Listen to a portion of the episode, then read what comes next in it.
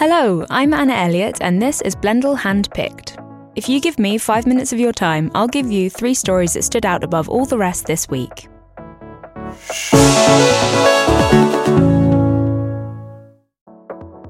My first pick today is from The Economist, and it's about why animals engage in homosexual behaviour. Or, more accurately, it completely reframes that question for us. Let me explain. More than 1,500 animal species have been observed engaging in sexual activity with members of the same sex. From penguins to squid to monkeys, homosexual activity in the animal kingdom is widespread. But scientists have always been flummoxed by the question of why it happens at all. If the behaviour doesn't aid reproduction, why has it evolved in so many creatures? But a new study suggests that we shouldn't be asking that question at all, and researchers are seeking to flip the assumptions that underlie it. In short, we need to stop viewing same sex sexual behaviour as an evolutionary oddity emerging from the normal baseline of heterosexual behaviour. Indeed, scientists have always tried to come up with reasons for homosexuality in animals, and most agreed that there had to be an evolutionary benefit to make up for the presumed reproductive costs. But that didn't satisfy these scientists, and their own research suggests that the white heterosexual men who historically dominated the profession projected their own view of how the world should work onto what they were seeing, rather than looking at the actual biology.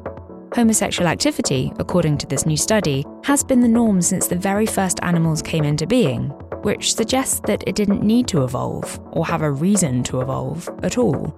This has implications beyond just this study. If the people doing the science can have such a significant impact on the research, we need to pay extra attention to the demographics conducting the experiments. If we do, we'll get better scientific results. For more on this great story, check out the full four minute piece in The Economist. The link is in the show notes. Next up today is a story from Melinda Wenham Moyer in the New York Times that busts a bunch of myths about probiotics and explains the science behind them. Many of us take the pills containing supposed good bacteria in the hope that they will give us a healthy gut and other health benefits. It's a huge industry, and probiotics are advertised everywhere, but many scientists and doctors warn that they may not live up to the hype. Studies have shown at best uncertain results on the benefits of the supplements, and recent research has even raised some red flags in terms of safety and how well they're tested. Even so, some probiotics have been shown to work in some specific cases. So, as clued up consumers, how are we supposed to tell whether they'll work for us? A great start would be reading this piece. Wenham Moyer breaks the uncertainties down to key questions, explaining in each case what science can actually tell us about probiotics. She lays out certain symptoms that can be alleviated by specific strains of bacteria, and she links to a useful tool for working out the context in which probiotics might be useful. She says that while some strains have been shown to work, it's silly to walk into a drugstore, grab a probiotic, and think it's going to do you any good. The point here is that we're encouraged to be indiscriminate with the probiotics we take. Just because some of them work in some cases doesn't mean we should assume anything with the probiotic label will work for us. And then there's the safety issue. In the US, probiotics don't go through the same rigorous quality control assessments as medicines, which means that the contents of a probiotic pill might not be the same as what you read on the packet. On top of that, packets don't always tell you how many bacteria there are in each pill.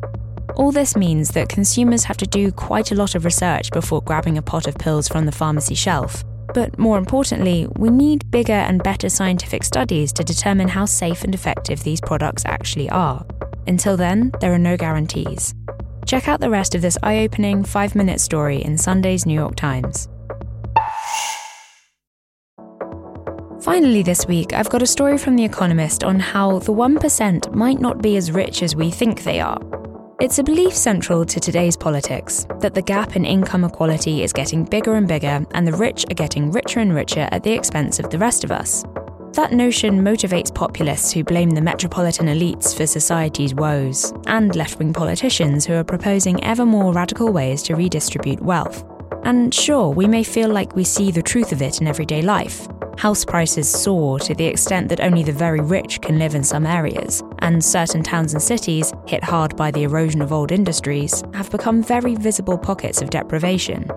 But this piece says that the idea that inequality is rising exponentially deserves more scrutiny. In fact, researchers are taking another look at the numbers, and some have claimed that earlier economists who helped create this notion of the increasingly wealthy top 1% made some big mistakes in their research.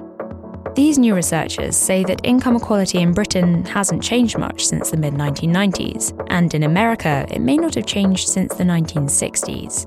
Their other point is that wealth itself is an incredibly difficult thing to calculate, and that has big implications for Western politics at the moment. Several big name candidates, like Bernie Sanders and Elizabeth Warren, are proposing increased taxes on the very wealthy. But if the richest rich aren't as rich as we think they are, Sanders and Warren may raise much less money than they're banking on. The piece goes on to say that while the actual income equality gap is essentially unknown, these politicians should steer clear of such radical policies.